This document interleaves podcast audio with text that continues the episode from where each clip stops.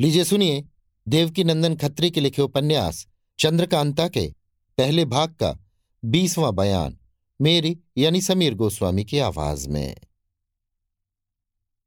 महाराज शिवदत्त सिंह ने घसीटा सिंह और चुन्नीलाल को तेज सिंह को पकड़ने के लिए भेजकर दरबार बर्खास्त किया और महल में चले गए। मगर दिल उनका रंभा की जुल्फों में ऐसा फंस गया था कि किसी तरह निकल ही नहीं सकता था। उस दिन महारानी से भी हंसकर बोलने की नौबत न आई। महारानी ने पूछा, आपका चेहरा सुस्त क्यों है? महाराज ने कहा, कुछ नहीं, जागने से ऐसी कैफियत है।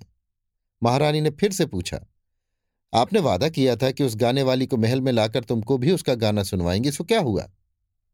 जवाब दिया, वो हम ही लोगों को उल्लू बनाकर चली गई। तुमको किसका गाना सुनावे?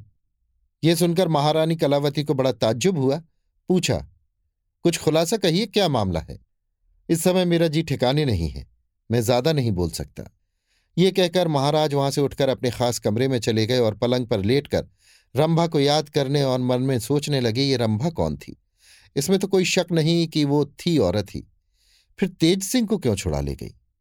क्या इसी पर तो वो आशिक नहीं थी, जैसा कि उसने कहा था? हाय रंभा, तूने मुझे घायल कर डाला। क्या इसी वास्ते तू आई थी? क्या करूँ, कुछ पता भी नहीं मालूम जो तुझको ढूंढूं। दिल की बेताबी और रंभा के ख्याल में रात भर नींद न आई। सुबह को महाराज ने दरबार में आकर दरियाफ्त किया। घसीटा सिंह और चुन्नीलाल तेज सिंह का पता लगाकर आए या नहीं? मालूम हुआ कि अभी तक वे लोग नहीं आए। ये सुन महाराज को और भी तरद्दुद हुआ। अर्जियाँ तो सभी की सुनते थे, मगर ख्याल रंभा की ही तरफ़ लगा था। इतने में बद्रीनाथ, नाजिम, ज्योतिषी जी और क्रूर सिंह पर नज़र पड़ी। उन लोगों ने सलाम किया और एक किनारे बैठ गए उन लोगों के चेहरे पर सुस्ती और उदासी देख और भी रंज बढ़ गया। मगर कचहरी में कोई हाल उनसे न पूछा। दरबार बर्खास्त करके तखलिए में गए और पंडित बद्रीनाथ, क्रूर सिंह, नाजिम और जगन्नाथ ज्योतिषी को तलब किया। जब वे लोग आए और सलाम करके अदब के साथ बैठ गए, तब महाराज ने पूछा, कहो, तुम लोगों ने विजयगढ़ जाकर क्या किया? पंडित बद्रीनाथ ने कहा हुजूर, काम तो यही हुआ कि भगवान दत्त को तेज सिंह ने गिरफ़्तार कर लिया। और पन्नालाल और रामनारायण को एक चंपा नामी औरत ने बड़ी चालाकी और होशियारी से पकड़ लिया। बाकी मैं बच गया। उनके आदमियों में सिर्फ़ तेज सिंह पकड़ा गया, जिसको ताबेदार ने हुजूर में भेज दिया था। सिवाय इसके और कोई काम नहीं हुआ। महाराज ने कहा, तेज सिंह को भी एक औरत छुड़ा ले गई। काम तो उसने सजा पाने लायक किया, मगर अफसोस। ये तो मैं ज़रूर कहूँगा कि वो औरत ही थी जो तेज सिंह को छुड़ा ले गई। मगर कौन थी ये ना मालूम हुआ। तेज सिंह को तो लेती ही गई। जाति दफे चुन्नीलाल और घसीटा सिंह पर भी मालूम होता है, हाथ फेरती गई।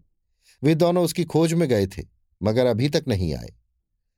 क्रूर की मदद करने से मेरा नुकसान ही हुआ।